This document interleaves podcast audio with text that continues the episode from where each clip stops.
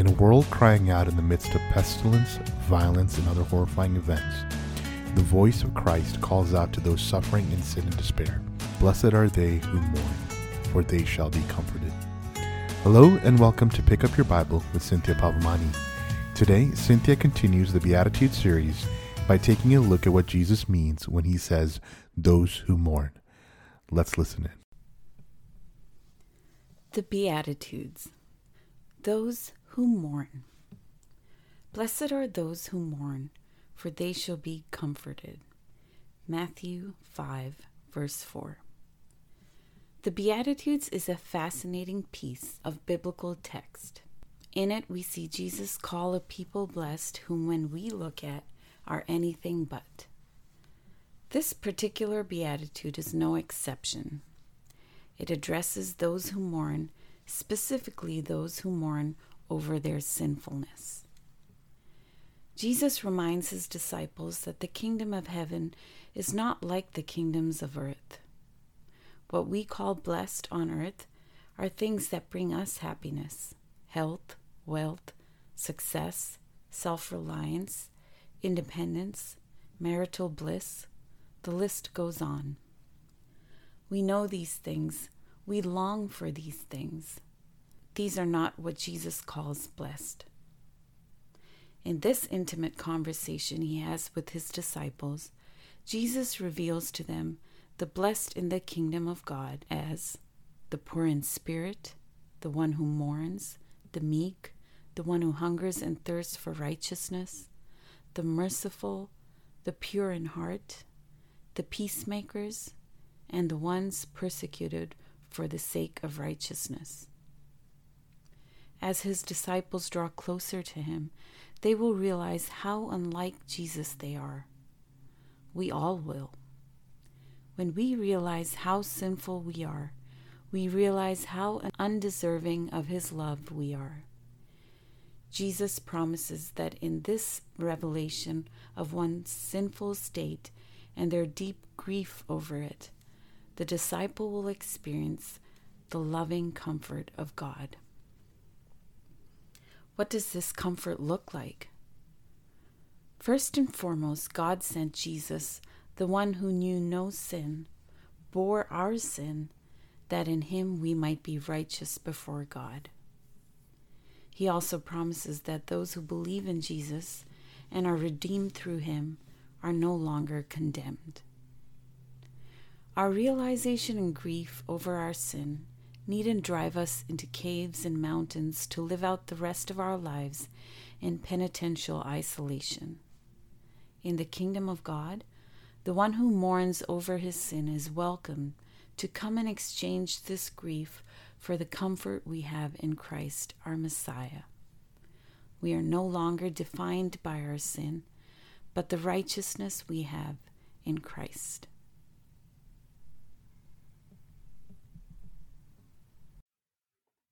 And we're back with the second episode in our Beatitude series. And Cynthia, last week we covered poor in spirit. And this week we're going through the second part, which is those who mourn. And I definitely had questions about this when I was going through what you had to say on this topic. Can I just jump right into it? I haven't even introduced it. you or said hi to you. hi to Cruz, but yes, hi. let's go. yeah, I mean, this is a really important one for us right now. Cynthia, before we even hit the record button here, you and I were talking about the crisis in other countries and the pandemic and mourning is a very real thing. And so, but I do want to make sure that we understand this correctly. So, when Jesus is talking in this context, right, mm-hmm. who did he mean by those who mourn? Right. I believe that this one who mourns that he's referring to is the same person from the first beatitude. Mm, wow. The first beatitude is the is the poor in spirit like we discussed last week the person who's acutely aware of their own moral and spiritual depravity. I believe that the one who mourns, as referred to in the second beatitude, is the one who is mourning this spiritual depravity that he or she is aware of. Hmm. So this mourning is not a mourning of loss rather this mourning is caused by the knowledge of how wide the distance is between our Lord and Creator and the sinful creation, the realization that we can do nothing to cover this expanse, right? Mm. But our lack is met with the fullness of Christ, who covers that through his death on the cross. And now we stand blessed in the kingdom of God. So I believe when we read the when we read the eight beatitudes, we can quickly read through it and think that Jesus is talking about eight different kinds of people with different kinds of situations that will be blessed in the kingdom of God. Mm, One yeah. kind of person is the person who's poor in spirit. Another kind of person is, well, the person who is meek. We can read it like that. How Rafiki tells Simba in The Lion King, look harder. you know? and this is my encouragement to you when you read the Beatitudes. Look beyond what you're just reading, and you will see that this is a sequence of events that happens to every believer who is aware that they're poor in spirit. Mm-hmm. They naturally mourn their spiritual depravity. The one who mourns is the beatitude, the second beatitude, and it makes them more humble and meek, which is our third beatitude. And they begin to hunger and thirst for righteousness, the right. fourth beatitude and they receive Christ. And they're no longer looking upon other people with contempt and judgment, but are filled with mercy for others, the same as they've received from Christ. And that's the Beatitude 5, right? Blessed are the merciful. And then they see God. And when they express this divine mercy to others, you know, their heart is purified through that process. Hmm. That's Beatitude 6, the pure in heart. And the peace of God that reigns in them makes them makes them peacemakers. Beatitude 7 Blessed is a peacemaker, and the wicked world will persecute them for that which they have received from Christ, which is our Beatitude 8. God calls hmm. them blessed. So I believe that in the these eight blessings, it's it's a series of events that happens to to a believer that realizes I am sinful. I am poor in spirit. I am so far from God. I need him. God welcomes him into the kingdom of God. And this is a series of things that happens, the eight blessings, eight beatitudes that happen to the believer. Hmm. So so it's every believer. The one hmm. who mourns is every believer who realizes it's not a mourning that's out of it's a mourning out of despair, but it's not one that leaves you in that place. There's a right. response from God that you will be comforted because He intends to cover that expanse that lies between you and Him. Mm. Yeah. And I think it's time to ask that other part of the question, which is, and I, I think you've gone into this a little bit, but what does it mean to be blessed? Because Jesus keeps saying, blessed, blessed are they, blessed are they. Mm-hmm. What does it mean in this context? I love that you asked that question because the things we label hashtag blessed is quite pathetic and temporary and right. nothing in comparison to what God means when he calls you blessed. Yeah. Right? Jesus spells out spells it out for us here through the Beatitudes. He says that from the moment you, as a believer, you become aware of your spiritual poverty, you are called His. Yeah. That is His blessing for you, that He adopts you into His family and you are now part of His kingdom and He takes all responsibility for you, leading you down this path of sanctification. He gives you comfort. He calls you an heir. He fills you with his spirit. He extends everlasting mercy over your life. He reveals himself to you. He calls you a son, a daughter. He gives you his kingdom. This is what Jesus calls blessed. Hmm. Not a new home, not a new job, not a new car those can be blessings of Christ. I'm not yeah. saying that uh, God blesses us with many physical and health and uh, financial, however we see blessings on earth, but we shouldn't be so small minded. That's what we see blessing as. That is that is nothing compared to what we have being citizens of the kingdom of God. And this is hard to process, you know, to see suffering as a mode of blessing. Hmm. You know, yet yeah. God calls it so. So let's pray that God renews our minds to think in kingdom of God terms, hmm. to redefine what we call blessing yeah. you know and redefine everything gets redefined when jesus shares the beatitudes and we understand what the kingdom of god is about everything is redefined and we will learn more of this as we start discussing this you know what does it mean to be humble what we're right. covering next week you know what we think in the world of as meekness or humility is not what God calls meekness and humility. What so everything gets redefined. Yeah. Um, and blessings is one of those because we tend to think when our earthly blessings are minimal that God is um, that we are not. We feel an absence of God during that time. Right. If we are suffering in our health or we're suffering in our finances or we're not, we think God is withholding blessing from us. So it's very important that we understand what true blessing is in the kingdom of God, because then you don't feel like that anymore.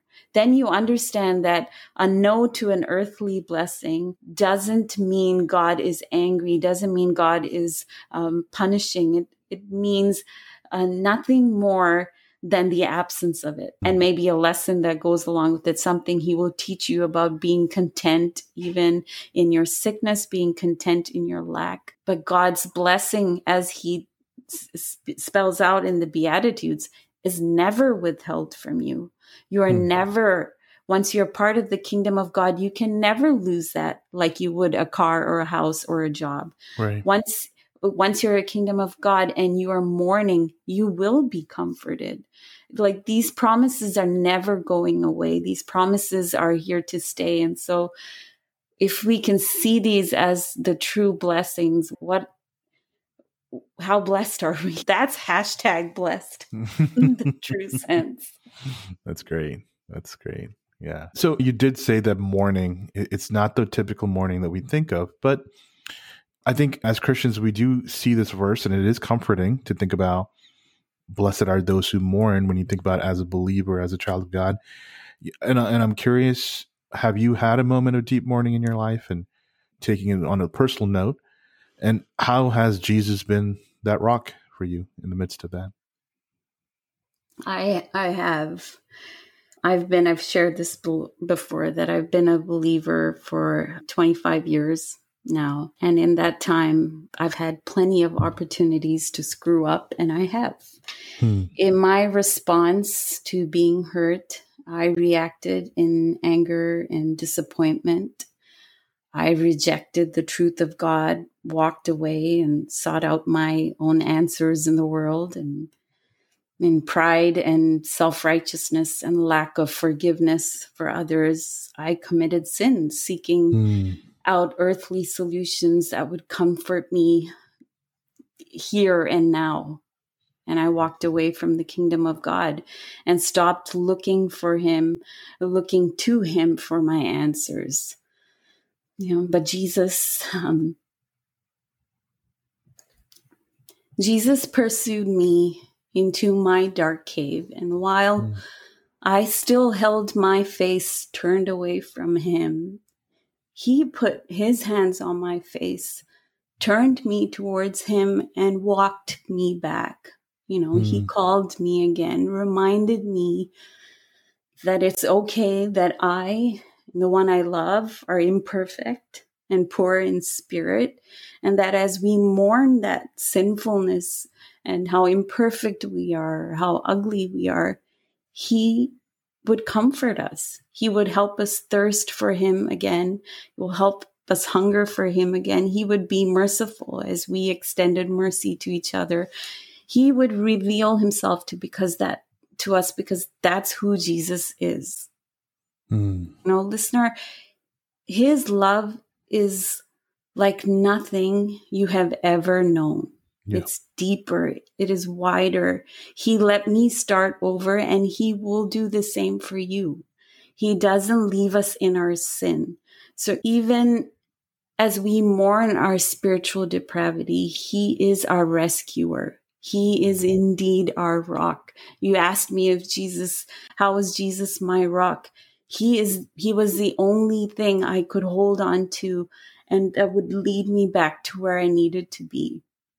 Hmm. You step out into this world and the world has many things to offer you, but it's all sinking sand. It is only Christ that is the unmoving rock, the steady rock on which you can stand. So don't miss this chance to course correct, to respond to true love's call.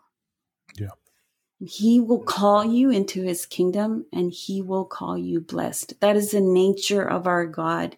His intention is to save you. His intention is to rescue you, to bring you to him and to make you heirs in his kingdom. Yeah.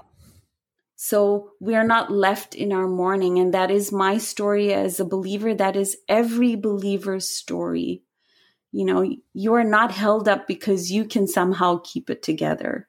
Yeah. God pursues us even into our dark places and he calls us out and he leads us and guides us and preserves us till the end. Where can you find that? Yeah. There is nowhere else that you find a savior, even when you're not asking for him, even when mm-hmm. you turn away from him. Once you are his, he will keep you. It's his promise. And I've experienced that in my life. So thank you for asking me that because I want everyone to know that I'm the biggest screw up and I have left Christ and walked away mm.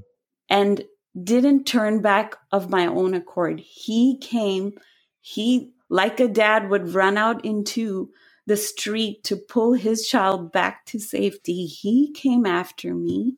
Yeah. And pulled me back. And he would do for any one of his sheep. Yeah. So this yeah. is the great truth I'm trying to bring every week is that you would know this love that this God of the Bible has for you and that you would turn to him and call out to him and seek him, the one who wants to be found by you. Yeah. Um, so I hope this is encouraging to you as DeCruz and I talk talk about these things. Know that it's for the one purpose of you knowing this God that DeCruz and I have experienced for many years of our lives and continue to. He truly sustains every step of the way, every step that you take. He is the one who will keep you up and keep you till the end. And at this point, I'm just repeating myself because I'm, you know, but I hope that this is encouraging you to pick up your Bible and get to know this God that DeCruz and I are trying to share with you through this podcast. He is truly the one worth pursuing. Cynthia, thank you so much. That was that was beautiful. What are we going into for next week? Next week we are talking about blessed are the meek for they shall inherit the earth.